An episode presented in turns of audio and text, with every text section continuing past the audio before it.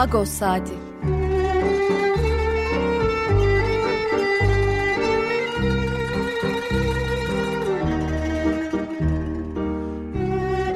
Haftalık Agos gazetesinin penceresinden Türkiye ve Dünya gündemi. Agos'un mutfağından haberler, söyleşiler, olaylar.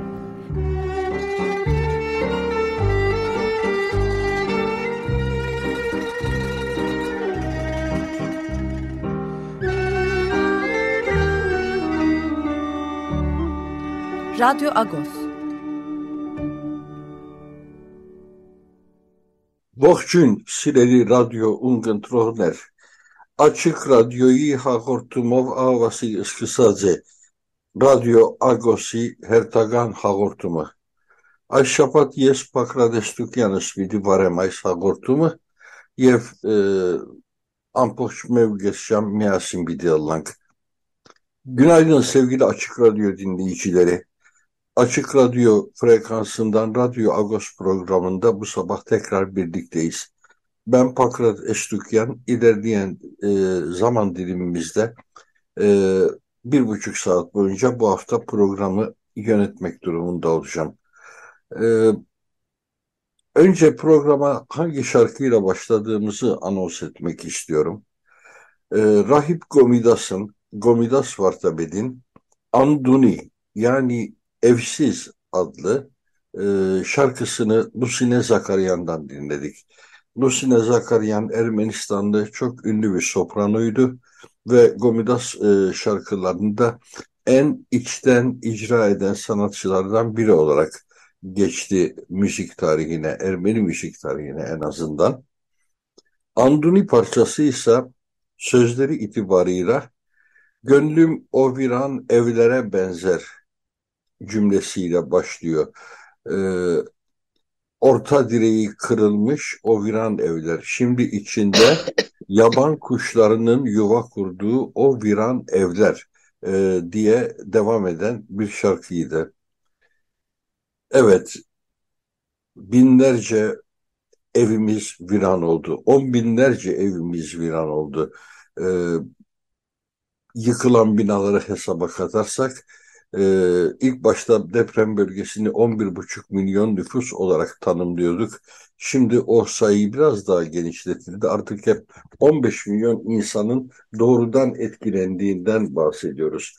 Evi yıkılan, yıkılmayan, akrabalarını kaybeden, e, en yakınlarını kaybeden, evladını, annesini, babasını kaybeden, kardeşlerini kaybeden, eşlerini kaybeden insanlardan bahsediyoruz.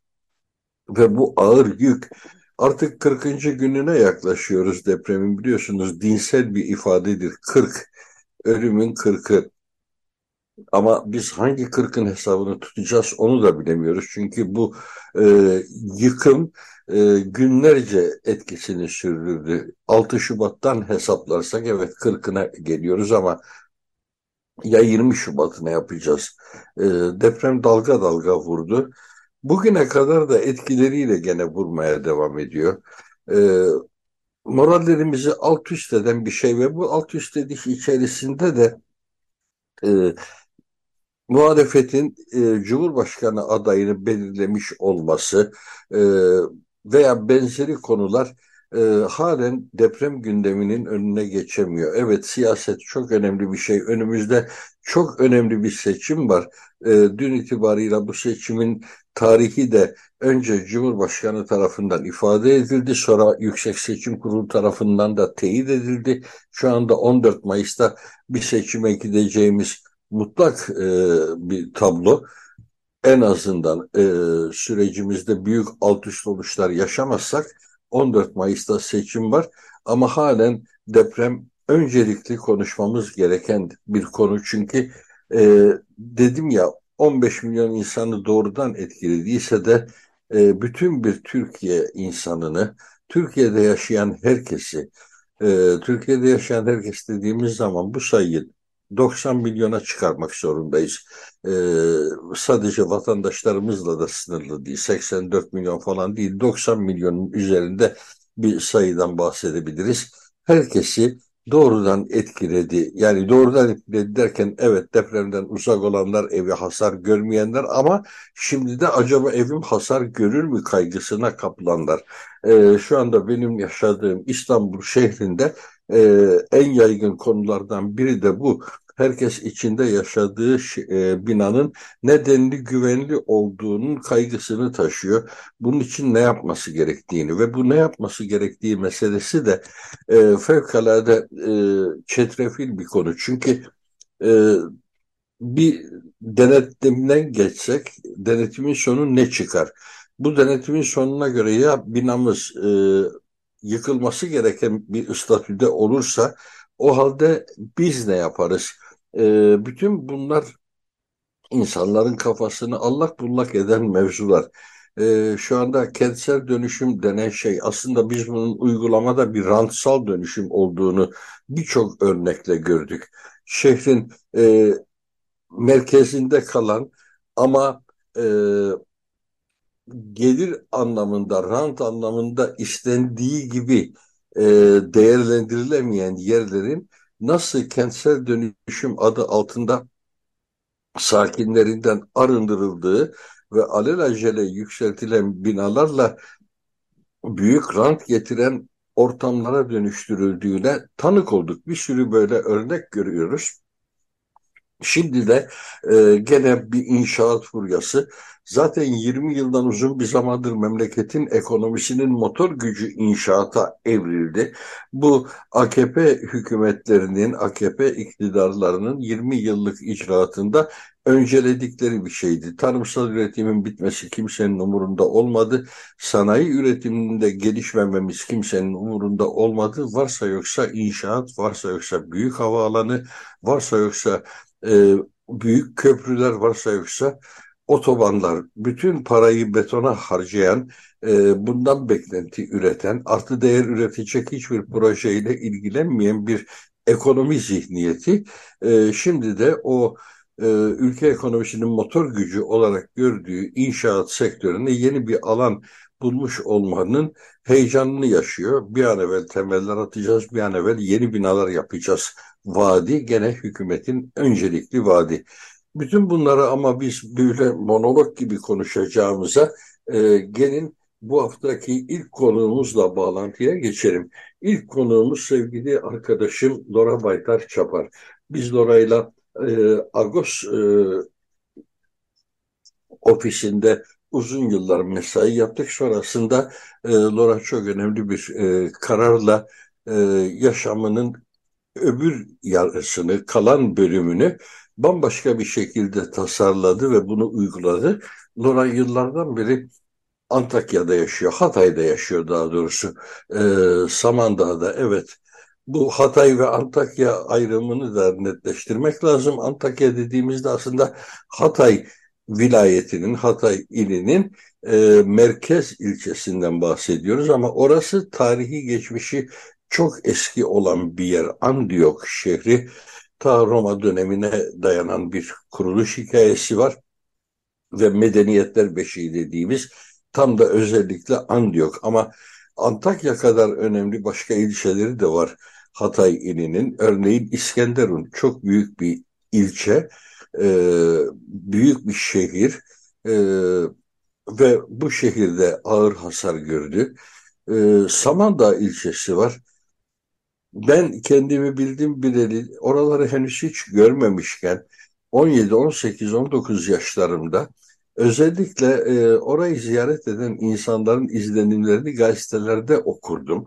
Mesela e, şimdi hatırlıyorum e, Mustafa Ekmekçi'nin yazılarını hatırlıyorum Samandağ'a dair veya Oktay Akbal'ın veya başka yazarların özellikle Cumhuriyet'te Yeni Ortam gibi gazetelerde köşe yazısı yazan insanların Samandağ izlenimlerini okurdum ve hep çok merak ederdim. Çünkü oranın popülasyonunun ne kadar farklı olduğunu, ne kadar özgün olduğunu ve ne kadar da en önemlisi benim açımdan sola açık bir e, potansiyeli olduğunu anlatırlardı. E şimdi Samandağ bir harabeye dönüştü İskenderun çok ağır hasar aldı. Antakya için artık o bildiğin Antakya yok diye anlatılıyor. Bütün bunları Lora ile konuşmak istiyorum. Lora merhaba, hoş geldin programa. Merhabalar, hoş bulduk.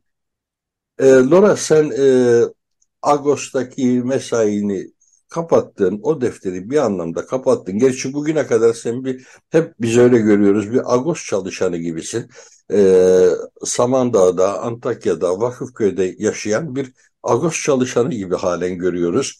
Ee, seninle sürekli temas halindeyiz.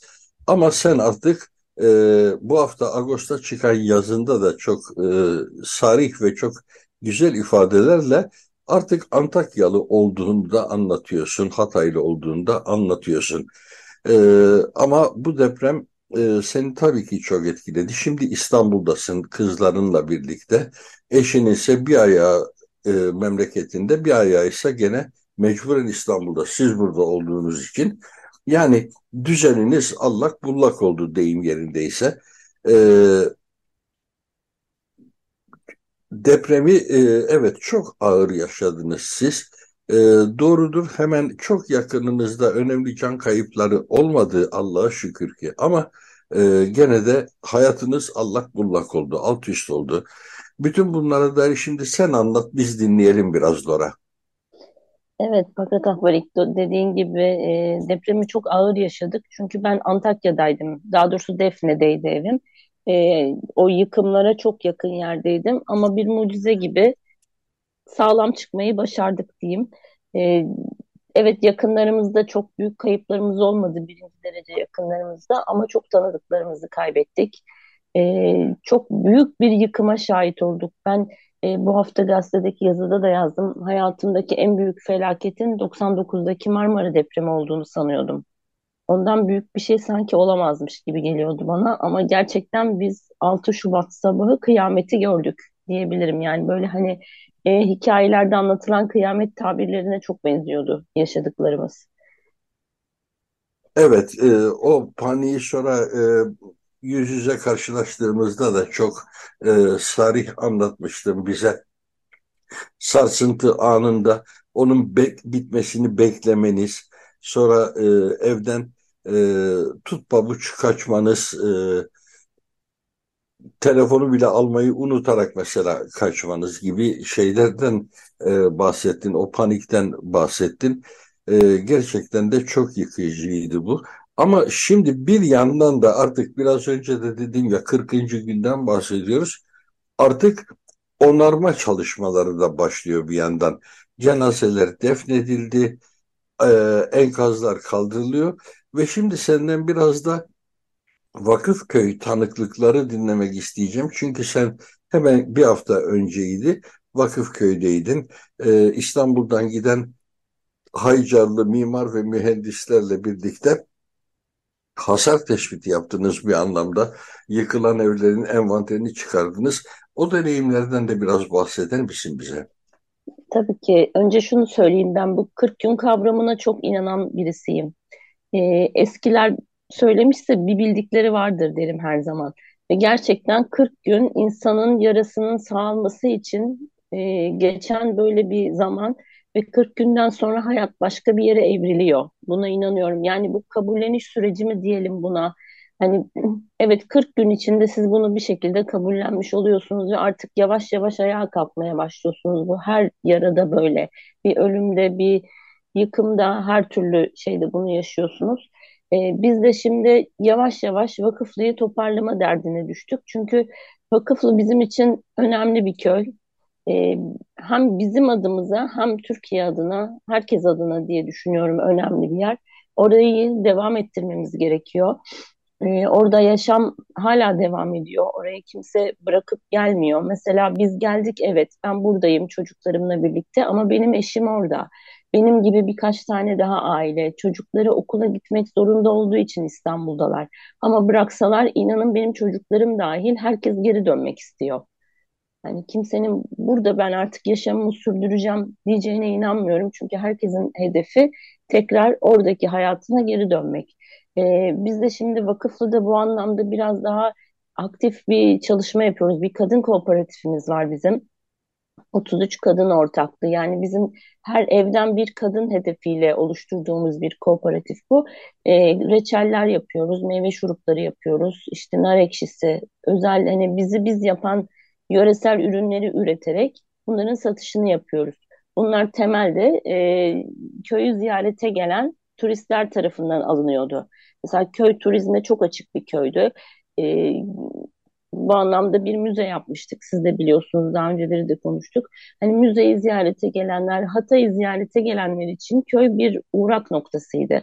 Mutlaka vakıflıyı görmeden kimse dönmüyordu ve gelenler mutlaka alışveriş yapıyordu. Köyün ekonomisinin büyük bir şeyiydi bu. E, bel kemiğiydi diyebilirim kadın kooperatifinin yaptığı ürünler. E, ama tabii şimdi Antakya bu halde olunca e, turist de yok artık yani olmayacak da çok uzun bir süre sanırım turizm açısından Antakya ve vakıflı biraz e, şey kalacak ziyaretçisiz kalacak bu durumda. E, bu da bizi tabii ekonomik olarak etkiledi çünkü ürünlerimizi ne yapacağız? Bu kadar yaptığımız ürünler nerede satılacak diye düşünürken e, destekçilerimiz oldu bizim. E, herkes bir ucundan tuttu. E, ürün listelerimiz sağda solda paylaşılmaya başlandı ve biz şu anda ciddi anlamda kargoları hazırlama durumundayız ve yetişemiyoruz. Çünkü hani çok güzel siparişler topluyoruz şu anda. E, ve bunları bir şekilde bir araç bularak en yakın kargo şubesine bırakarak sahiplerine ulaştırmaya çalışıyoruz.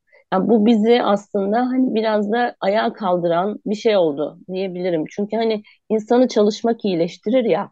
Bu da bizim için öyle oldu. Yani biz buradan tutarak e, bir yerden başlamaya karar verdik. Evet çok haklısın bu dediklerinde, bu anlattıklarında e, özellikle şu 40 gün meselesinde e, gerçekten de bu e, laf olsun diye üretilmiş bir e, ifade olmasa gerek 40. gün anlamlı bir şey ve şimdi de e, yaşamı yeniden kurmak dediğimiz e, sürecin içerisindeyiz. E, senin bahsettiğin o dayanışma örneklerine ben de tanıklık ediyorum. Özellikle sosyal medyada e, etkili isimlerin e, bu konudaki çağrılarının yankı bulduğunu görüyorum ve buna da e, seviniyorum. E, şimdi tabii imkansızlıklar çoğaldı. Sizin her zaman için alışveriş yaptığınız e, ortamlar e, bir anlamda ulaşılamaz hale geldiler. E, o üretimi sürdürmek için e, yapmanız gereken, almanız gereken bazı e, malzemeler vardı. Onlara ulaşmak zorlaştı ama her şeyin e, çözümleri de beraberinde geliyor. Daha dün e, bu ürünlerin ambalajlanması için gerekli olan e, kavanozların mesela köye ulaştığının fotoğrafları paylaşıldı. Gördüm ben o fotoğrafları. E, bana da ulaştı ve daha başka malzemelerin e, gene kolilerin şunun bunun e, ulaşması bunlar çok e, değerli işler ve evet çalışmak zorundayız. Yaşamı yeniden kuracağız Evimiz yıkıldıysa yeniden yapacağız, yenisini yapacağız, daha sağlamını yapacağız. E, ne gerekiyorsa bunların hepsi olacak. Ama e, bir şey daha var. Turizmden bahsettin. Turizm gelirinin artık e, köyün ekonomisini oluşturduğunu. Bu da bana bir kez daha Narenciye'nin akıbetini düşünmeme yol açtı bu cümlelerin. E, çünkü bu köy geleneksel olarak çok uzun yıllardan beri narenciye üretimiyle ekonomisini sürdüren bir köydü. Bu üretimin halen olduğunu ama bunun e, yeteri kadar karlılık sağlamadığını daha önce köydeki birçok ziyaretimden de biliyorum. Bazı köylüler e, ürünlerini bile toplamaya e, cesaret edemediler. Çünkü toplamak da bir maliyet ve değerlendirilemeyeceği kaygısıyla bazı yıllar ürünlerin bile ağaçta kaldığına tanık olduk. Ee, bunun için ne diyeceksin Lora? Yani tarım ekonomisinin bu kadar e, bir boyutu bu narenciye üretimi, e, genel tarım üretiminin bir boyutu ama Türkiye'de köylünün artık toprağına küstüğünü, topraktan verim alamadığı bir zamana geldiğini, aldığı verimin e, hasadın e, ekonomisini çevirmeye yetmediğine tanık oluyoruz. E, bu da biz aslında siyasi tercihlerin sonucu. Programın girişinde de dedim her şeyi sadece inşaata indirgedik ve ülkenin öz kaynaklarını ihmal ettik. eskiden kendi kendine yeterli bir tarımı olduğundan bahsederdik ülkenin. E, bu anlamda dünyadaki yedi büyük e, ülkeden biri olduğunu e, söz ederdik. Ama şimdi artık e, en temel tarım ihtiyaçlarını bile ithal eder duruma geldik. Mercimeği, nohudu e, ithal eden, pirinci ithal eden, e, buğdayı ithal eden bir ülke haline geldik. Ne anlatacaksın bunlarla ilgili? Bu duruma geldik çünkü e, yani kazanamayacağınız bir şey yapmak istemezsiniz. Sonuçta o tarımı yapmak için çok paralar harcıyorsunuz. O e, meyvenin toplanması bile az önce söylediğim gibi metaforik yani o, o bile emek isteyen bir şey ve o emeğin de bir karşılığı var. Siz üstüne para alamıyorsanız, bir kazancınız olamıyorsa mecburen onu dalında bırakmak zorunda kalıyorsunuz. Yani bu hem tarım için geçerli hem hayvancılık için geçerli. Hayvancılığı da az çok e, takip ediyorum. Eşim veteriner olduğu için. E, şimdi hayvanın e, yemini alamıyorlar. İşte bakımını yapamıyorlar ve hayvanın artık değeri düşük. Hayvanı et olarak satmak istese onun da değeri düşük. Sütünü satmak istese onun da değeri düşük. Yani yaptığı harcama aldığı şeye bedele değmiyor.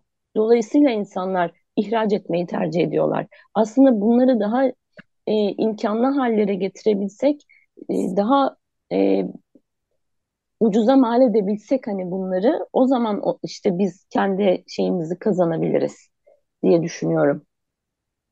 Evet, e, şimdi e, dediğin doğru e, kooperatif, kadın kooperatifi artık e, köy ekonomisinde de önemli bir e, rol üstlenmiş oldu.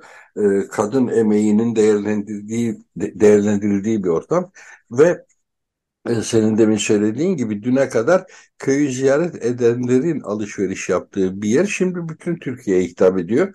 Fakat e, bu konuda bir bilgi vermeliyiz. İnsanlar nasıl ulaşabilir e, kooperatife, nasıl alışveriş yapabilir?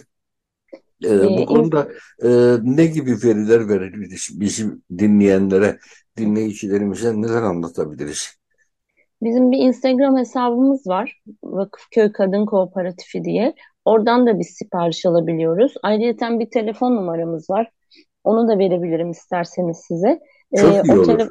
O telefon numarası üzerinden de sipariş alıyoruz. Şimdi az önce sen bir şeyden bahsettin. Ee, bize gelen e, üretime üretim desteğinden bundan ben bahsetmek istiyorum biraz. E, çünkü biz gerçekten ürünleri nasıl satabiliriz dediğimiz noktada elimizden tutanlar oldu ve biz stoklarımızı eritmeye başladık. Gerçekten hani baya baya satış yaptık yani bu süreçte ve şimdi artık düşünmeye başladık. Peki biz yeniden üretmeliyiz.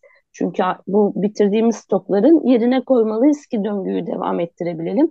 Bu noktada da dediğin gibi bize yardımlar gelmeye başladı. Bizim en temel iki ham maddemiz var. E, meyve dışında ki meyveleri bahçelerden bulduğumuzu varsayarak konuşuyorum. E, şeker ve kavanoz. Ve bizim için bunlara ulaşmak demek üretime devam edebilmek demekti.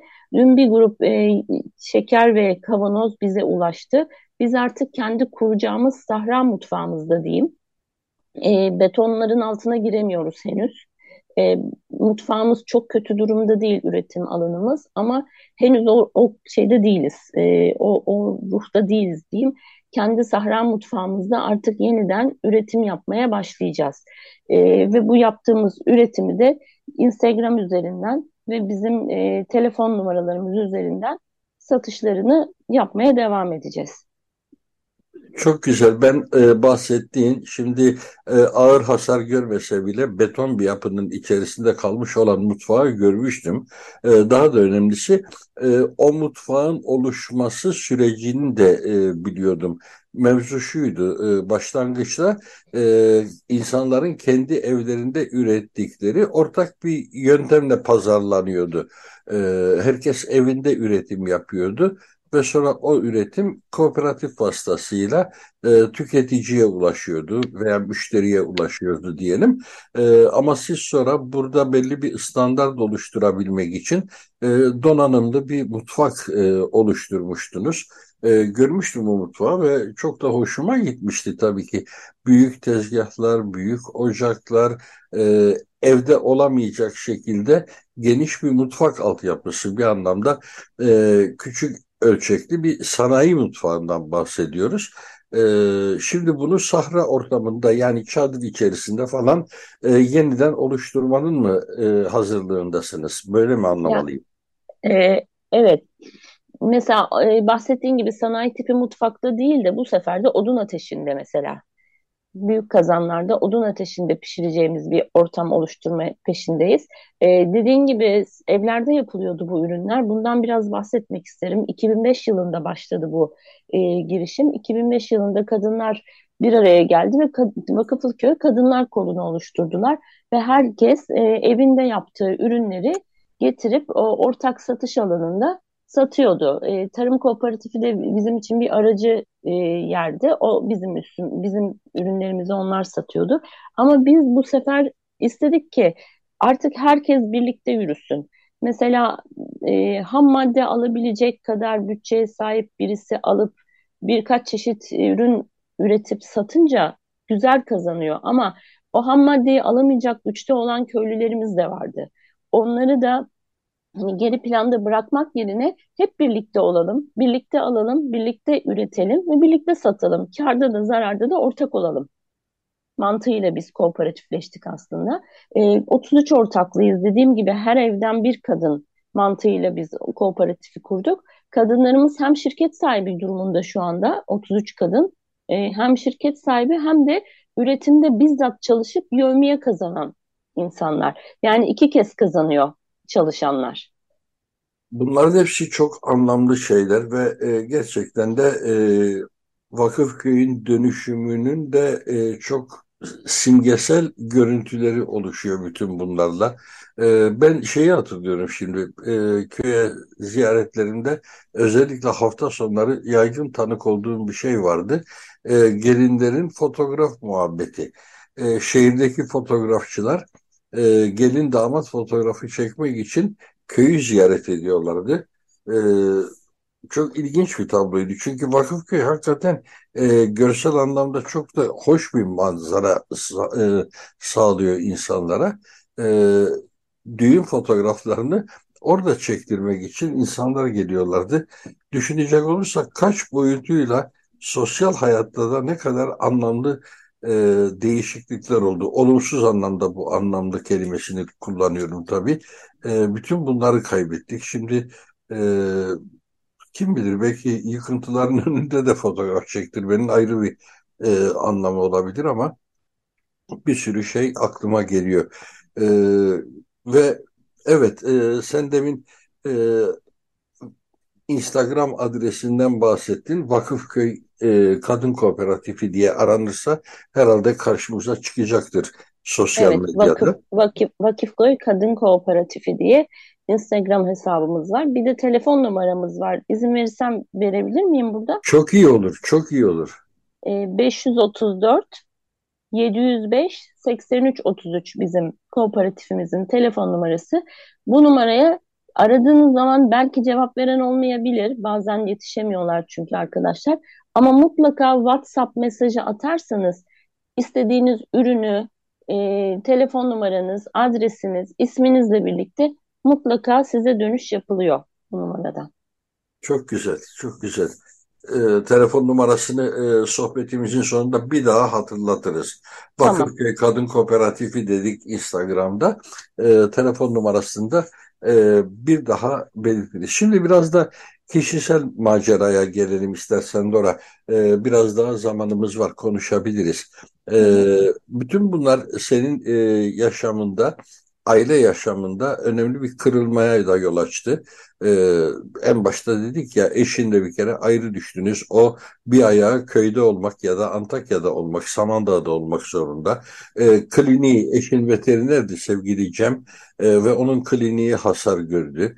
Ee, yazında klinikteki e, ev sahiplerimizden haberimiz yok demiştin. Haber alabildiniz mi? Evet sanırım çıkmışlar. Onu öğrendim sonradan. İyi, güzel. Bu da güzel.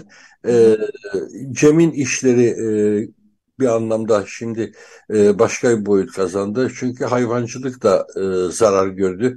Bir sürü hayvan e, ahırlarda telef oldu.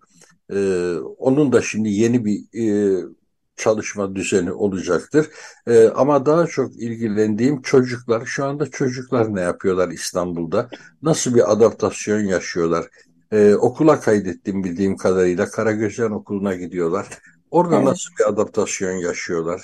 Bunlardan Şimdi biraz bahseder misin? e, çocuklar aslında İstanbul'u çok seviyorlardı. Yani buradan her gidişimizde böyle buruk gidiyorlardı. Daha buraya doymamış gibi gidiyorlardı. Ama bu seferki gelişimiz böyle olmadı. Yani bu sefer çocuklar İstanbul'u benimsemediler. Geliş şeklimizden kaynaklı muhtemelen. E, okula tabii ki gitmek durumundalar ve okula yazdırdık. Okul çok güzel karşıladı çocuklarımı.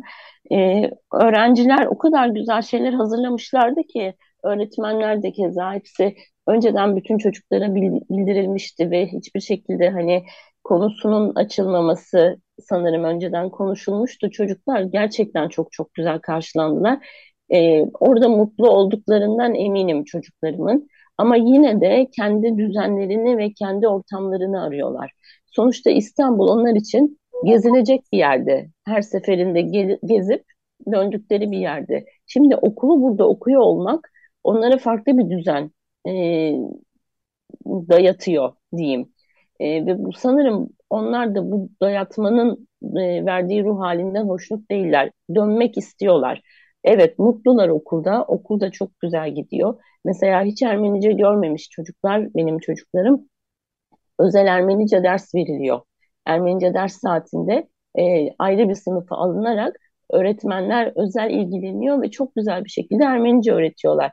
İki hafta içinde çok güzel yol aldık diyebilirim bu anlamda. E, eğitim açısından verimli gidiyor ama ruhsal açıdan çocuklarım orayı özlüyorlar gibi düşünüyorum.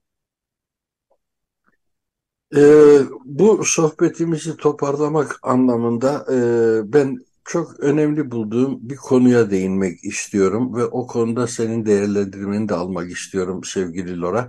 Ee, o da şu, e, biz bu e, deprem felaketiyle e, 6 Şubat'ta yaşadığımız deprem felaketiyle iki şeye tanık olduk.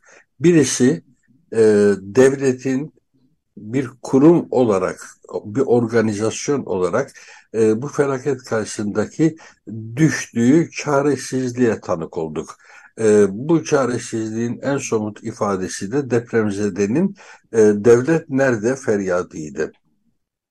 Siyasi iktidar e, bu feryada çok ağır e, hakaretlerde bulundu devleti görmeyenleri e, şerefsizlikle, utanmazlıkla e, falan itham eden e, ifadelerle karşılık verdi buna. Ancak devletin olmadığı yerde milletin olduğunu gördük. Bu bana çok çarpıcı geliyor. Buradan kastettiğim e, sivil toplumun e, organize olmasıydı. Devletin organize olamadığı ortamda elindeki teknik imkanlarla, donanımlarla organize olamadığı ortamda sivil toplum elinde araç gereç olmadan e, imkanların fevkalade sınırlı olduğu halde e, özverisiyle alanda olduğuna tanıklık ettik. E, bu konuda senin yorumların, senin değerlendirmelerin, örneklemelerin çok anlamlı olacaktır. Çünkü dediğim gibi bir yandan e, devletin görünmez oluşu, e, kamunun e, organize olmuş olan kamu gücünün e, görülememesi karşısında görülebilir olan şeyler de vardı ve bunlar çok insanı motive eden şeylerdi, insana ümit veren şeylerdi. E, bütün bunları sen nasıl yaşadın? Yani sivil toplumun hareketliliğini nasıl değerlendiriyorsun? E, İstanbul'a gelinceye kadar deprem bölgesinde ve burada da takip ettiklerinde tabii ki. Ee, şöyle ben yazıda da yazmıştım yani uyan hani depremden sonra hava aydınlandığında şehir hayalet gibiydi. Sanki herkes enkaz altındaydı. O kadar o kadar boş, o kadar yani böyle acayip bir şehir haline gelmişti. Ee, sonrasında gerçekten bu sivil toplumun çalışmaları beni çok etkiledi. Çünkü ben o enkazı gördüğüm zaman elimi atıp böyle bir şeyi kaldırmak istiyordum ama yapamıyordum. Çünkü benim gücüm buna yetecek güçte değildi. Yani bir taşı kaldırıp Ben birini kurtara, kurtarmayı inanın çok istedim ama yapamadım. Yani böyle bir şeyim yok. Ama o sivil toplum çok güzel örgütlendi ve e, çok güzel çalışmalar yapıldı. Mesela benim de tanıdıklarım enkaz altındaydı ve ulaşmaya çalışıyorduk onlara. E, herkes birbirine bunları atıyordu. Hani kim kimi kurtardı, nasıl oldu bilemiyorum. Ama e, çok güzel bir çalışma vardı. Yani bu hissiyat bile insana bir güven veriyordu. Bu ulaşamasa bu ulaşacak eminiz, emindik yani. Böyle bir şeyimiz vardı, ruhumuz vardı. Evet, bu e, görünür de oldu. Yani bazı şeylerin e, görünmemesini istiyoruz. E, mesela Kızılay'ın orada görünmediğinin duyulmamasını, bilinmemesini istiyoruz ama biliniyor, görünüyor. İnsanlar fiilen bakıyorlar ve göremiyorlar. Buna karşılık e, bazı şeylerin de o kadar görünür olduğunu, daha yeni yeni bir aşçının sosyal medyada okudum. E, yaşadığı şehri bırakıp gelip orada e, bir lokanta açtığını. Evet evet böyle çok şeyler kişiye, oldu yani. 5000 kişiye hizmet verecek bir mutfak organize ettiğini okudum. Evet bu tarz organizasyonlar çok oldu. Benim de tanıdıklarımdan yapanlar oldu. Ee, orada gidip yemek verdiler. Yani herkese yemek dağıttılar. Buradan gerçekten sivil toplum çok güzel çalıştı.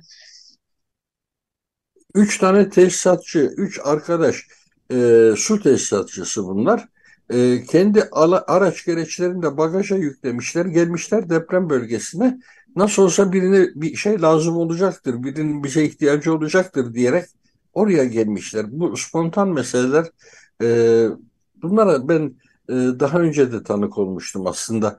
E, Adapazarı'nda deprem olduğunda e, deprem bölgesine gittik. Çünkü bir yakınımız da enkaz altında kalmıştı. E, deprem bölgesindeyken de böyle şeylere tanık oldum. Genç bir arkadaşla tanıştım orada. 20'li yaşlarında. Köpeğiyle beraber Edirne'den gelmişti. Ne yapıyorsun dedim. Ne için geldim buraya? E, benim köpeğim eğitimlidir dedi. Arama kurtarma çalışmalarında işe yarar diye düşündüm. E, köpeğimi aldım geldim dedi. Tek başına gelmiş oraya. Böyle örnekler bu depremde de karşımıza çok çıktı. E, bir başına e, belli ki yaşadığı eve, yaşadığı ortama sığmamış. Yani televizyonda gördüğü görüntülerle herhalde yapacağım bir şey vardır orada diyerek kalkıp oralara gelmiş. Birçok insan hikayesi var. E, bunların çok küçük bir kısmı medyaya yansıyor, yazılı veya görsel basına yansıyor, haberdar oluyoruz ama o her bir gördüğümüzün binlerce benzeri olduğundan da eminim bu da meselenin son derece olumlu pozitif tarafını işaret ediyor. Evet, şunu, evet, söyle. şunu söylemek istiyorum. Ee, mesela ben de daha önce birkaç tane deprem ortamına katıldım. Gazeteci olarak da katıldım.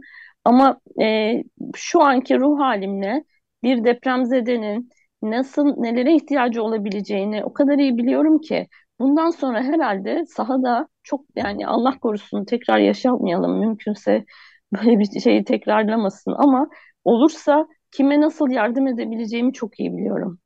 Yaşayarak öğrendim bunu yani. Evet, keşke hiç öğrenmeseydik ama öğrenmemiz gerekiyor. Hatta her şey güllük gülistanlıkken bile bunları öğrenmemiz gerekiyor.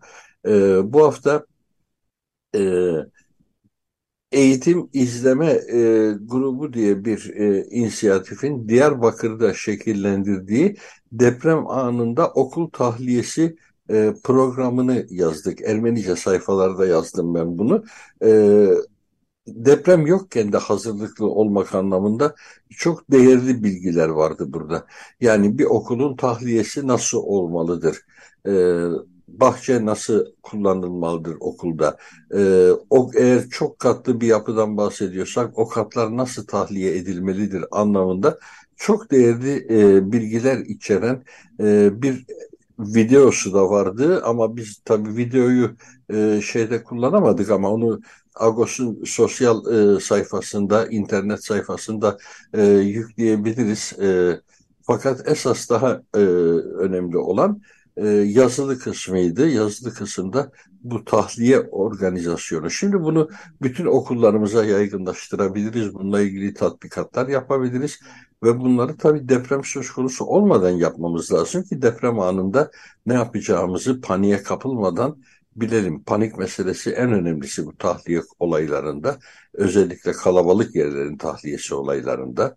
E, biliyorsun bizim memleketimizde e, yeni bir akım olarak bu inşaatçılığın vardığı bir nokta e, kırsal kesimde bile çok katlı binalar yapmaya çok teşne olduk. Böyle bir anlayış geliştirdik. E, bunu e, iyi bir şey, bir gelişme gibi algılayan insanlar da var. Yani filmlerde New York'taki apartmanları görüyorlar. Çok yapılı binaları, rezidansları bilmem ne. Bizde niye olmasın gibi bir komplekse kaplıyorlar ve kırsal kesimde bile böyle 25-30 katlı binalar yapmaya girişiyorlar.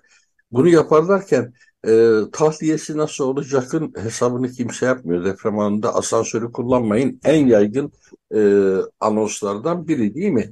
Asansörlerden evet. uzak durun. E, uzak durun çünkü her an elektrik zaten hemen kesilebilir. Asansörün içinde e, mahpus kalmaktansa e, bir şekilde daha pratik bir yolla kendini dışarı atmak daha iyi olabilir. Ama 25 kattan 30 kattan bahsediyorsak oralardan nasıl sokağa inilir veya yukarı mı kaçılır aşağı mı kaçılır? E, bütün bunlar e, aklımıza gelmeyen şeyler ne yazık ki. Ama bu örnekler bunların hep aklımızda olması gerektiğini bir daha bize hatırlatıyor. Bizim aklımıza gelmeyebilir ama mimarın aklına gelmesi gerekir, mühendisin aklına gelmesi gerekir. Ee, anlayış bunu gerektirir e, diyelim. Her neyse bu sohbetin aşağı yukarı sonuna geldik. Şimdi birazdan da Yetvar Danzikyan'la e, bağlanacağız. Ama Laura sen son sözlerini söyle e, günün konuğu olarak ve şu telefon numarasını da demin de bahsettiğimiz gibi bir daha tekrar ederek programı sonlandıralım. Ee, evet, yani ben öncelikle telefon numarasını vereyim tekrardan. 534 705 83 33. Bu numaradan e, WhatsApp'tan yazarsanız mutlaka size dönüş olacaktır. E, her türlü sorunuzu, siparişinizi, her türlü iletişimi kooperatifimizde bu numara üzerinden kurabilirsiniz. E, tekrar yaşamayalım diye umuyorum. E, Evet. Daha güzel gündemlerde tekrar bir araya gelmek dileğiyle diyeyim. Teşekkür ediyorum. Tabii ki Laura. Tabii bir daha e, yaşamayalım ve biz seninle e, evvel Temmuz Festivali'nde bu sene ne program var, hangi sanatçılar geliyor, kim konuşmacı oluyor, e, nerede ne yapılıyor bunları konuşalım. Bu haberleri ver bize. E, Antakya Müzesi'nde restorasyon nasıl gitti, mozaikler korundu mu, yeni bölüm nasıl açılıyor bu haberleri alalım senden deprem haberleri almayalım inşallah bundan sonra. Umarım. Umarım artık yavaş yavaş kooperatifimizi konuşmaya başladığımıza göre umuyorum ki onları da konuşmaya başlayacağız. Aslında senle bak şimdi e, bu konuşma esnasında aklıma geldi. Gel bir iki dakikada e, Antakya Arkeoloji Müzesi'nden bahsedelim. Dünyadaki en önemli müzelerden birisi bu mozaik sanatı özellikle söz konusu olduğunda ve o müzede de kısmi hasarlar olduğunu biliyorum. Ve gene bildiğim bir şey varsa o müzenin yani yeni arkeoloji müzesinin e, kuruluşu aşamasında e, senin orada ciddi mesailerin vardı. E, müzenin durumu hakkında da biraz bilgi verebilir misin bildiğin kadarıyla? Belki de müzeyi ziyaret etme imkanı olmamıştır ama haberler almışımdır. ama kültür müdürümüzle görüştüm. E, durumu biliyorum. E, H blok dediğimiz bölüm var. Dafne mozaiklerinin olduğu bölüm. Orası hasar aldı. E, bir cam balkonumuz vardı. O sanırım düşmüş mozaiklerin üzerine. O bölümde biraz hasar var ama diğer kısımlarda sorun yok. Mesela çok güzel bir Şükrü Luma heykeli vardır. Hitit kralı Şükrü Luma'nın. O bile yani çok güzel korunmuştu kum torbalarıyla falan yani artçı depremlere karşı da önlemler alınmış durumda şimdi müzede. Müzenin bir bölümü hasar aldı diyebilirim. Bunun yanı sıra e, müze otel vardı altında mozaikleri olan. Orası da e, çelik bir yapı ve konteyner odalardan oluştuğu için orası da çok hasarlı bir yer değil. Orada da sorun yok. Saint Pierre iyi durumda. Kayaya oyulmuş bir e, kilise yapısı biliyorsunuz dünyanın ilk kilisesi. Onda da bir sorun yok. Bizim e, müzemizde, Vakıflıköy Müzesi'nde de sadece iki tane testimiz kırılmış durumda. Biz de eser anlamında çok fazla zayiat vermedik. Galiba eski eser anlamındaki en önemli hasarı Habibi Neccar Camii'nde yaşadık Aynen. değil mi? Kurtuluş Caddesi, Kurtuluş Caddesi özellikle tarihte sokakları ilk ışıklandırılmış cadde diye bilinir. Herod Caddesi'dir antik dönemde adı.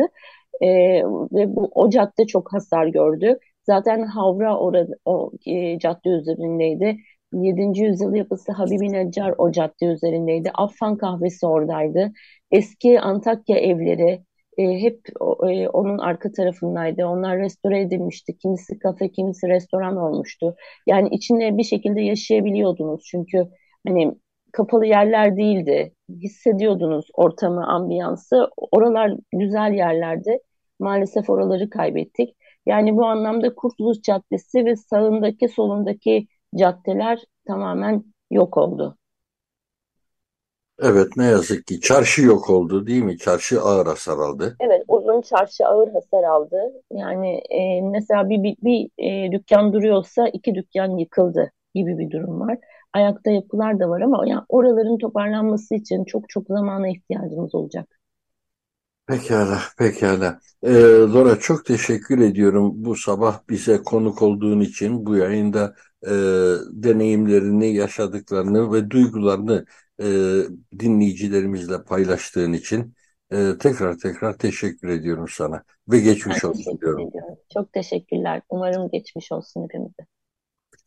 Pekala. Şimdi e, yayınımızın bundan sonraki bölümünde sevgili Yetvart Danzikyan'la e, bağlanacağız. Her hafta Yetvart benimle bağlanırdı. Şimdi ben Yetvart'la bağlanacağım ve e, gene haftanın gündemini konuşacağız. Çünkü bir yandan da hayat akıyor. Ne e, ne tuhaftır ki ne e, evet durmadı, durmayacak tabii. Durması mümkün değil işte. Her gün dönüyor, e, sabah oluyor, akşam oluyor, karnımız acıkıyor. İşimiz var, gücümüz var, kiramız var, doğalgaz parası geliyor, fatura ödeyeceğiz. Ee, hayat kendi devinimi içerisinde dönüyor ve bu devinim mutlaka e, toplumu ilgilendiren boyutuyla da Agos'un sayfalarına yansıyor. Dolayısıyla Agos içeriğinden yarın olacak olan e, Beyoğlu e, 3 Horan Kilisesi Vakfı yönetimi seçiminden falan bahsetmek üzere birazdan e, Yetvat Danzikyan'a bağlanacağız ama Öncesinde isterseniz e, gene bir müzik arası verelim, bir soluklanalım o müzik arasıyla. E, sevgili Berhem, e, önceden belirlediğimiz birkaç parça vardı. E, bu hafta programın akışı içerisinde sadece açılış parçamızda kaldık. Bakalım kaçını çalabileceğiz. Şimdi e, sıradaki parçamızı dinleyelim ve ondan sonra Yetvat Dansikyan'la sohbete devam edelim. Radyo Agos. Evet, yayının bu bölümünde Neşet Ertaş dinledik. Neredesin sen? Neşet Ertaş'ın çok bilinen, e, çok sevilmiş bir parçasıydı bu. E, Neşet Ertaş'ın o müthiş e, repertuarı içerisinde e, çok bilinenlerden biriydi. Ama bu şarkı deprem esnasında birdenbire bambaşka bir anlamda kazandı. Şöyle oldu çünkü bu. E, bir depremzede enkazın altında e, kuzenine cep telefonu üzerinden böyle bir mesaj attı. Neredesin sen? Ve bu çok çarpıcıydı. E, o sanatçı bu mesajı aldı ve bunu sonra da seslendirdi. Hepimizin yüreğine dokunan bir iş çıktı ortaya. Neredesin sen? Neşet Ertaş'tan yıllardan beri bildiğimiz o ezgi e, birdenbire bu deprem esnasında bambaşka bir e, anlam kazandı. Biz de o bağlamda bu haftaki yayınımızda bunu da e, dinleyicilerimizle paylaşmak istedik.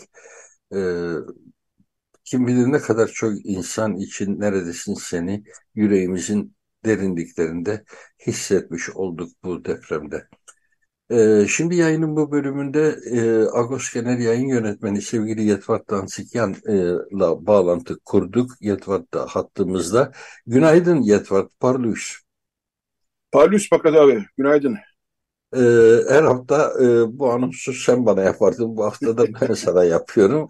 Ee, ve her hafta sen programa başlarken mutlaka Ağustos'un son sayısındaki gündeme dair e, bir şeyler konuşurdun. E, şimdi gene o geleneği bozmayalım ve bu haftaki Ağustos'ta e, hem e, güncel olan, e, halen güncelliğini yitirmemiş olan, 40. gününe yaklaşırken halen güncelliğini koruyan depremle ilgili e, notlarımız var. E, birinci elden doğrudan depreme dokunan veya dolaylı olarak e, bunlara dair e, sen bir Agos taraması yaparak başlayalım istersen programa. Sonrasında gene konuşacağımız şeyler var. Evet. E, bu hafta e, Laura Baytar Çapar az önce konu kaldık ama yazısı çok vurucu. E, ben gerçekten e, Agos olup okumanızı tavsiye ederim. Laura Baytar bizim Agos'un e, muhabiri hep söylüyoruz zaten. E, kalemi de kuvvetlidir yani. E, yazıyı okurken ben böyle bir, içinden hakikaten bir şeyler koptu yani.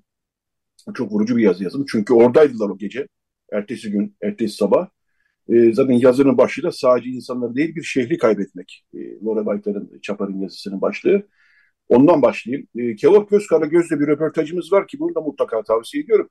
E, Haycar e, üyesi Kevork Gözkara Göz ve bu okulların deprem testlerinde danışmanlık ve e, o koordinasyon içerisinde e, Haycar zaten kurum olarak yer alıyor. E, Haycar zaten okulları gezmişti bizim Ermeni okullarını ve onun bazı gözlemleri var. E, hangi okul, e, yani teker teker isim e, vermiyoruz. Artık onu veriler kendi okullarına sorsalar daha iyi aslında ama genel olarak okulların nasıl bir yöntem izlemesi gerektiğini ve bizim okullarımızın ne durumda olduğunu aslında çok iyi anlatıyor. Vatandaş olarak da ayrıca kendi evlerimizle ilgili neler yapmamız gerektiğini anlatıyor Kıvır Kız Karagöz. Onu e, tam, mutlaka yani bütün yazılarımızı, röportajlarımızı tavsiye ediyoruz tabii. Ama öne çıkarmak istiyorum bu gündem içerisinde. Gündeme bir şekilde e, ilgili e, e, Harriyet Topuzyan Basroğlu her hafta bize e, mekanlar ve hikayeleri çok da beğenilen bir yazı dizisi. İnternette de yok o söyleyeyim okurlarımıza. Hani internetten nasıl olsa okuruz diyorlarsa e, gazete almaları veya abone olmaları lazım. E, bu hafta şey yazdı. Marco Paşa yazdı. Marco Paşa biliriz. Git derdini Marco Paşa anlat deriz. Marco Paşa'nın hayat hikayesini anlattı. Kızılay'ın kurucusu olması hasebiyle zaten gündemin bir yerinden e, var Marco Paşa.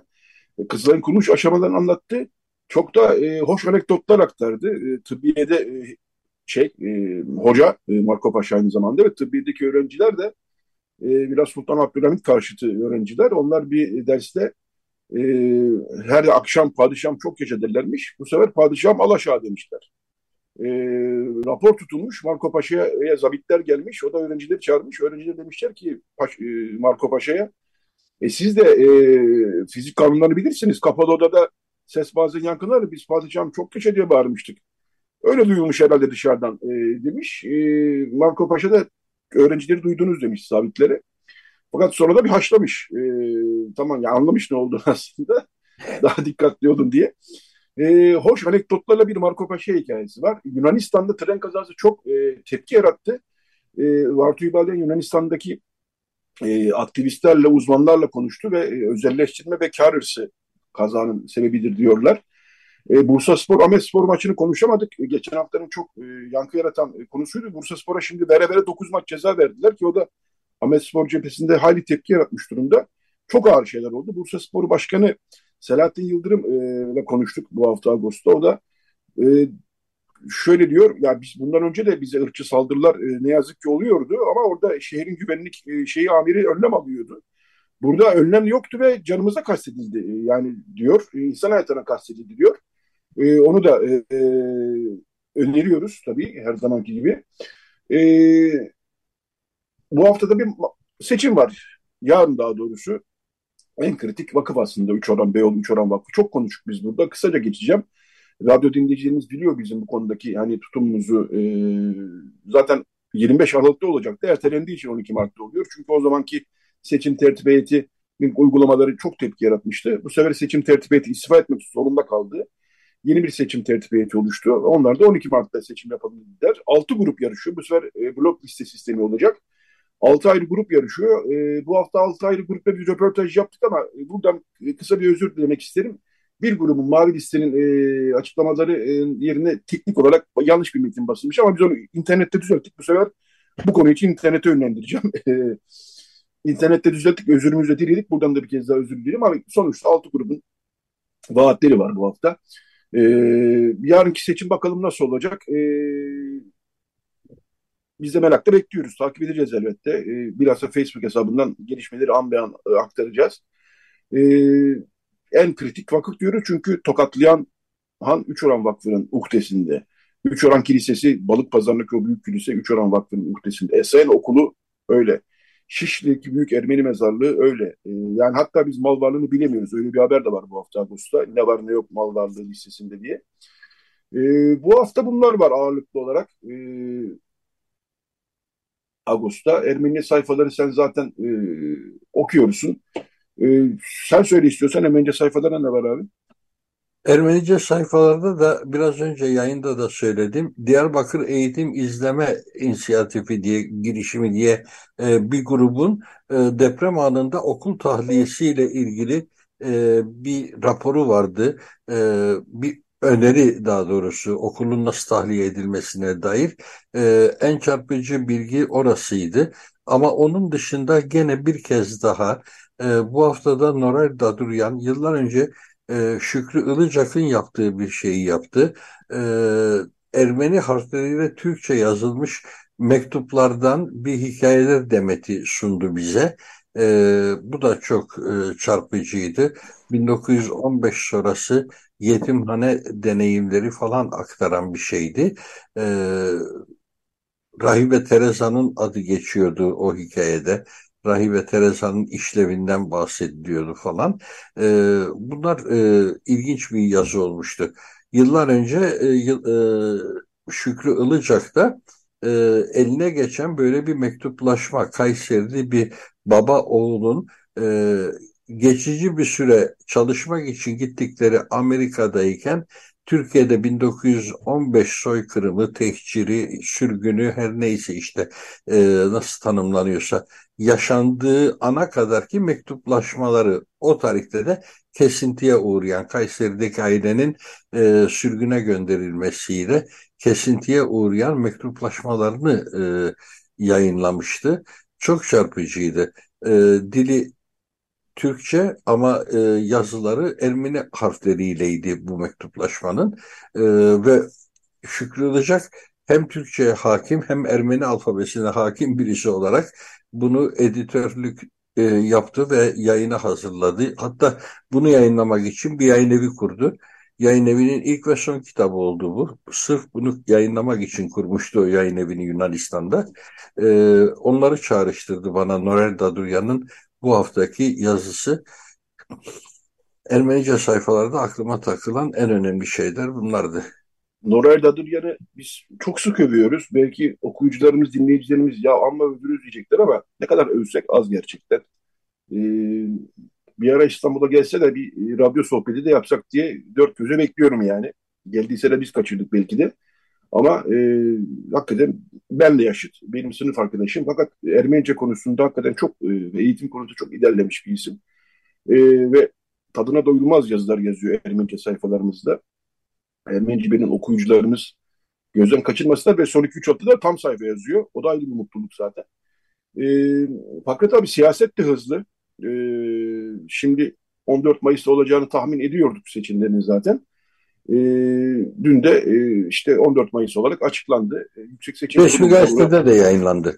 Evet, resmi gazetede yayınlandı. Daha sonra şimdi bu Cumhurbaşkanlığı e, sisteminde işler biraz tuhaf işliyor. İşte e, illa Cumhurbaşkanı mı açıklayacak? Bu da ayrı bir, burada hukuki bir sürü tartışma konusu var zaten.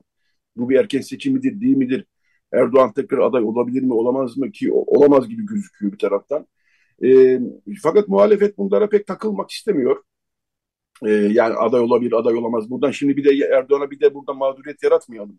Tamam neyse ne biz seçime girelim diyor. E, dolayısıyla e, seçim artık 14 Mayıs'ta olacak. 63 gün, 62 gün e, civarında bir e, süre var. E, burada tabii enteresan işler oluyor. Şimdi e, Erdoğan e, dün açıklamasında işte deprem var. O yüzden biz öyle çok hani e, şey yapmayacağız. E, klasik bir seçim propagandası yapmayacağız. Müzikler çalmayacağız e, diyor ama e, bence muhalefetin e, bunu çok iyi, iyi o zaman biz de çok e, propaganda, klasik bir propaganda yapmayalım der mi demez mi onu da bilmiyorum. Çünkü deprem, tam da konumuz deprem ve devletin yetersizliği aslında bakarsanız. E, hala e, insanlar çadır bekliyor, hala insanlar konteyner bekliyor. Su yoktu geçen hafta Hatay'da. E, hala insanlar kadınlar için hala daha özel bir mahrem yıkanma, temizleme yok, hijyen yok, su yok, konteyner yok. E, her gün yeni bir şey, e, skandal ortaya çıkıyor. Ve hani e, propaganda döneminde bu muhalefeti herhalde bunları gündeme getirecektir gibi de geliyor bir taraftan. Dün Kılıçdaroğlu da deprem bölgesindeydi. Hatta gece çadırda kalacaktı. Bu arada Patrick Maşallen de deprem bölgesinde Türkiye Ermenileri Parti. Onu da bir not olarak düşelim. Dün de fotoğraflar geldi. E, Vakıfköy'e gitti. E, orada e, işte hasarı biraz gözledi. Bugün de Mersin'e geçecek. E, akşam da İstanbul'a dönecek. Çok fazla uzun kalmayacakmış. Öyle öğrendim ben Patrikhane kaynaklarından. Çünkü hem kalmayacak yer meselesi var. E, yani oradaki insanlara bir moral vermek daha önemli. E, e bir mantıkla. E, oraya gitmiş Patrik Maşalyan. Evet, e, seçim artık gündemimizde açıkçası. Altılı Masa geçen haftaki sarsıntısı e, kısa sürdü herhalde. Dört gün falan sürdü ve e, Akşener geri döndü altılı masaya. Şimdi en merak edilen konu e, HDP ile e, nasıl bir ilişki biçimi kurulacak? Çünkü e, Akşener biz başka partilerin ne yapacağını karışmayız ittifaktaki isterlerse görüşsünler yani CHP'yi kastederek. Ama onların e, taleplerini masaya getiremezler türünde bir şey söyledi. HDP zaten bizim talebimiz yok e, diyor. E, bütün bunların içerisinde e, Kılıçdaroğlu da ben her partili olduğu gibi HDP ile de görüşeceğim. Mecliste bulunan bir parti zaten. Yani buna ne gariplik var diyor haklı olarak. Görüşmekte tabii ki haklı. E, keşke ama daha önce de biraz daha sık görüşselerdi diye düşünüyorum ben kendi adıma. E, burada ilginç bir şey oldu fakat abi. Çok vaktimiz yok biliyorum ama e, HDP hakkında bir kapatma davası var. Aleyhinde yani e, Anayasa Mahkemesi'nde. E, HDP aslında kararın seçim sonrasına bırakılmasını istiyordu bir. Sözlü savunma yapması lazım. Dava o aşamaya geldi. Sözlü savunmanın üç ay ertelenmesini istiyordu. iki. Bir de haksız yere HDP'nin e, hazine yardımına blokaj konmuştu. O blokajın kaldırılması zaten bekleniyordu. Şimdi e, Perşembe günü e, Anayasa Mahkemesi iki karar aldı. HDP'nin hazineden alacağı yardıma konulan blokaj kaldırıldı. Evet hazine HDP artık bu hazine yardımını alabilir. Ama sözlü savunmada 3 ay sonra değil 11 Nisan'a konu yani 10 Nisan'da e, vekil listeleri teslim edilecek e, Yüksek Seçim Kurulu'na. Bir de öyle bir mesele var. Kimlerden vekil gösterilecek, kimler vekil gösterilecek gibisinden. Parlamento seçimini yapıyoruz çünkü sadece Cumhurbaşkanı seçimi yapmıyoruz. E, şimdi 10 Nisan'da bunlar teslim edilecek. 11 Nisan'da sözlü savunma şu olabilir. Yani sözlü savunmayı alan e, Anayasa Mahkemesi raportörü bir haftada e, raporunu hazırlar.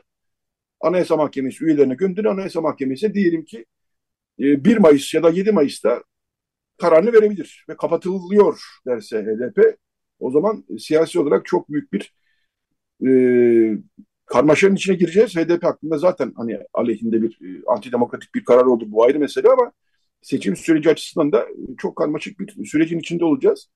E, önümüzdeki haftalarda da biz e, hem gazetede hem radyoda HDP'den e, yetkililerle bu konuyu konuşalım diyoruz. Çünkü yani nasıl bir tutum izlenecek? E, gündemde bir de bu var Fakat abi. Bilmiyorum. Sen Bunlar e, evet insana çok şey e, düşündürtüyor. Yani e, biz e, Türkiye'de biliyorsun e, HDP'yi mütemadiyen terörle ilintili göstermek isteyen bir zihniyet, lanet bir zihniyet diyeceğim ben buna. E, meseleyi en sonunda siyasi teröre vardırdı. Yargıyı manipüle ederek, yargıyı levye gibi kullanarak, kaldıraç gibi kullanarak siyasi teröre de vardık. Devlet terörü tabirini de kullanıyorduk. Stadyum terörü yani e, yeşili poster yapıp da stadyumda e, göstermek neyin aklıydı, hangi akıldı? E, şu terör lafı e, o kadar içi boşaltıldı ki, o kadar aşındırıldı ki bu ülkede ve HDP'ye yapıştırılmaya çalışıldı. Diyorum bu lanet bir zihniyet, aşağılık bir zihniyet, HDP'yi terörle paralel gösteren, yani kim teröristse de Süreyya Önder mi terörist yoksa Selahattin Demirtaş mı terörist? Terörist tanımınız neye göre sizin? Ama e, HDP'yi şeytanlaştırmak için ellerinden geleni yaptılar. Meral Akşener halen bunu yapıyor. Bundan medet umuyor. E, ben Meral Akşener e, altılı masadan ayrıldı lafını duyduğumda e, o haftaki köşe yazında demiştim ki altılı masanın içindeki önemli bir tıkaç devre dışı kaldı. Ama çok da uzun devre dışı kalmadı. Kendi partisinde 60 bin istifayı görünce e, bir an önce geri gelmeye çalıştı. Ama o işlevini de elden bırakmadan geri geliş oldu bu. E, bütün bunlar çok sevimsiz şeyler. Başka bir sevimsiz şeyi daha kısıtlı zamanda dile getirmek istiyorum. Ee, izin verirsen Yetvart bu konuyu önemsiyorum. Ee, bir generalimiz, bir kor generalimiz Brüksel'de NATO toplantısında Anadolu Ajansı bu görüntüleri servis etti. Ee, masada boş bir çay bardakları var ve belli ki orada şurayı bir açalım gibi bir atmosfer olmuş. Birisi çay bardağını veriyor. Bizim general alıp bir başkasına aktarıyor bu mesele muhalefet tarafından vay Türk Silahlı Kuvvetleri'nin itibarı zedelendi. E, generale çay bardağı toplattılar. Bari bulaşık da yıkatsalardı gibi eleştirilere yol açtı. Oysa ben o masadaki tabloyu tahmin edebiliyorum ve son derece insani bir şeydir yapılan. Yani birisine yardım etmektir. Adam oraya uzanamıyorsa e, alırsın çay bardağını arkandaki adama verirsin. Hepsi bundan ibaret. Bunu ben kendim o kadar sıkça yaparım ki dış ortamlarda bir yemek yediğimde garson gelir masayı toplamaya ona yardım etmeye çalışırım. Yanımdaki boş tabağını da alırım. Adama veririm e, toplamasına yardımcı olmak için. Belli ki o dakika generalin yaptığı da bu. Ama bu mesele birdenbire Türk Silahlı Kuvvetleri'nin itibarına indirgendi. Türk ordusunun itibarına, subayın itibarına indirgendi. E, saçma sapan bir eleştiri şekli olarak görüyorum bunu. Ve e, o generalde salt bundan ötürü bir eleştirilerin muhatabı oluyor diye de çok canım sıkıldı. Çünkü bence o andaki davranış anın getirdiği doğal bir hareket hali. E, tuhaf olan o anın e, çok önemli bir şeymiş gibi Anadolu Ajansı tarafından servis edilmesi. Acaba orada mı bir kasıt var? E, o servis edilen haberde e, bir anlamda e, yani av bekleyen e, medyanın eline düşmüş bir fırsat gibi oldu e, çok canım sıkıldı. General adına çok canım sıkıldı. Çünkü e, o aynı hareketi ben de yapardım. Oradaki sıfatın her ne olursa olsun e, orada üst düzey bir bürokrat olabilirsin, bir subay olabilirsin. NATO toplantısıysa subay olması doğal. Orada İbrahim Kalın var. Belki e, aynı şey onun yanında Ceylan etseydi İbrahim Kalın da belki aynı hareketi yapardı. Ne yapsın yani put gibi otursun ben kralım e, yerinden kımıldamam mı deseydi etrafında bir hareket varsa o harekete bir şekilde e, katılmış olursun. Bundan doğal ne olabilir diye düşünüyorum. Katılıyorum sana fakat Türkiye'de her hele bu son 20 yılda diyeyim böyle bir şaşa her hele devlet görevlilerinin e, ayrı bir dokunulmalık zırhıyla ve şaşayla hareket etmesi bir gösteri haline geldi, bir alışkanlık haline geldi. Hatta ve hatta bugüne kadar hiç duymadığım bir laf işte son 5-6 yıldır dolaşımda işte itibardan tasarruf edilmez gibisinden. Yani siz işinizi yapalım hepimiz. Ve dürüst insanlar olalım ve yardımsever insanlar olalım. Yani devlet görevlisi olsa, başka bir yerde de olsa yapacağın şey budur. Ee, iyi niyetli olmaktır. Ama bu itibaran tasarruf edilmez diye bir laf nereden çıktı? Kim çıkardı ben de anlamadım. Yani ki herkesin kurumundan geçilmiyor yani. Ee, e, o lafı en çok Cumhurbaşkanımız bile... etti. En çok Cumhurbaşkanı işte, söz o ben kendi ağzından duymadım. Yani atfediliyor ama yani en küçük bir ilçenin belediye başkanı bile neredeyse şey gibi dolaşıyor. Yani e, padişah gibi dolaşıyor. İşte korumalar şunlar bunlar e, hakikaten çok e, ve bunda maddi de bir külfet bu yani. Yani korumalara makam araçlarına ayrılan paralar şunlar bunlar yani inanılır gibi değil. E, bu zihniyetten de çıkmamız e, gerekir diye düşünüyorum. Ee, bir cümle ekleyeyim. Saat 9'u 21 geçiyor. 2-3 dakikamız kaldı. Farkında eğer şarkıyla kapatacaksak? Her hafta ben yaptığım için programı büyük ağırlıkla. E, minutaj e, deriz biz. Ona biraz gözüm hep gider ama kısa bir şey de söyleyeyim. E, altılı masadan ayrılırken e, Meral Akşener sürekli e, millet işte yani İmamoğlu ve e, Mansur Yavaş'ın da e, aday olmasını isterken millet bunu istiyor, millet böyle istiyor, millet şöyle istiyor deyip diyordu. Bu e, dilden de kurtulmamız lazım. Yani millet diye tek bir kişi yoktur. Ben bu haftaki yazımda da biraz buna değinmek isterim. Millet diye tek bir kişi yoktur. Millet e, farklı hayalleri, düşünceleri olan milyonlarca insanlardan bir araya gelir. Millet şunu diyor diyenler de hep bu aşırı sağ zihniyetin temsilcileri olurlar ve millet adına millet adına konuşma e, yetkisini kendisinde görürler. Millet tek bir kişi gibi gösterilirse onun adına konuşmak tabii daha kolay olacak onlar için. Millet bunu diyor, millet bunu talep ediyor diye. E, bu dediğim gibi aşırı sağ zihniyetin hele hele 30'larda Avrupa'da gördüğümüz aşırı sağ zihniyetin argümanıdır. Yani toplum adına, halk adına konuşuyoruz, millet adına konuşuyoruz. Millet şudur, millet budur, millet böyledir, millet şöyledir gibi. Bunlardan kaçınmak lazım. Madem altılı masa yeniden kuruldu, ben de buradan birkaç tane kendimce daha geniş konuşuruz başka programlarda zaten ama bir iki not aktarmış olayım Fakret abi ve sözü sana bırakayım. Pekala sözü bana bıraktınsa ben bir anekdotla bitireyim. Ee, bir dakika içerisinde toparlarım zannediyorum bunu. Ee, babamın bir askerlik hatırasıdır. Babam askerliğinin bir bölümünü Balıkesir Ordu Evi'nde yapmıştır. Ve Ordu Evi'ndeki bu e, sürekli yapılan toplantılardan biri çok özeldir. Çünkü e, ordu komutanı Orgeneral Nuri Yamut e, ordu evini ziyaret etmiştir ve akşam yemeği yenmektedir. Yemek e, biter. Babam garsonluk yapıyor esnada orada ve pasta servisi babam pasta servisi yaparken her nasıl oluyorsa pastanın kremasından bir bölüm pat diye Nuri Yamut'un kucağına düşüyor. Kucağına da değil tam pantolonunun önüne düşüyor. Ee, orada ordu evi komutanı falan var. Kıpkırmızı oluyor. Adamcağız ne yapacağını şaşırıyor falan. Ee, babamsa ne yapması gerektiği? Nuri Yahmut diyor ki dur yavrum ben sana yardım edeyim diyor. Pantolonun önünü şöyle çekiyor. Babam da bıçakla o kremayı oradan alıp kaldırıyor. Ee, burada Nuri Yahmut'un ne kadar olgun e, olduğunu ne kadar e, işi kolaylaştırıcı olduğunu e, örneklemişti e, babam bunu söylerken bu kor generalin e, hikayesini duyduğumda bu da aklıma geldi. Şimdi buradan da paylaşmış olalım. Babam da rahmet işini demek ki bu program esnasında. E, evet. Abi bitiriyoruz programı. Nur içinde yatsın e, babam Nur içinde abi. yatsınlar. Nur Yahmut da babam da. evet, program bitirmek bu hafta sana düşüyor. Sen e, süremizi, kapanışımızı, açılışımızı her şeyi sen biliyorsun. E, teşekkürler abi. O yüzden de reklam e, saatini kaçırdık abi. Ben hem de uyardı beni ama e, reklam saatini atlamış olduk. Bu hafta çünkü bağlantılarımız geleneksel olmadı. Üç dilimde yarım saat arayla gitmedik. O yüzden e, saat başında yapma, girmemiz gereken reklam e, şeyinde kaçırdık.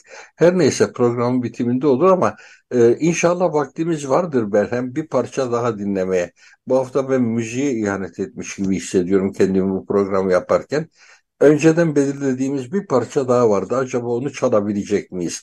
E, eğer çalabilirsek e, Esma Recepova'dan Edelize dinleyeceğiz. O da bir ağıt o da bugünün anlamına e, uygun düşecek bir e, parça diye düşünüp bunu seçtik. E, önümüzdeki hafta e, yeniden e, Radyo Agos'ta buluşmak üzere. Herkese iyi bir hafta sonu dileyelim.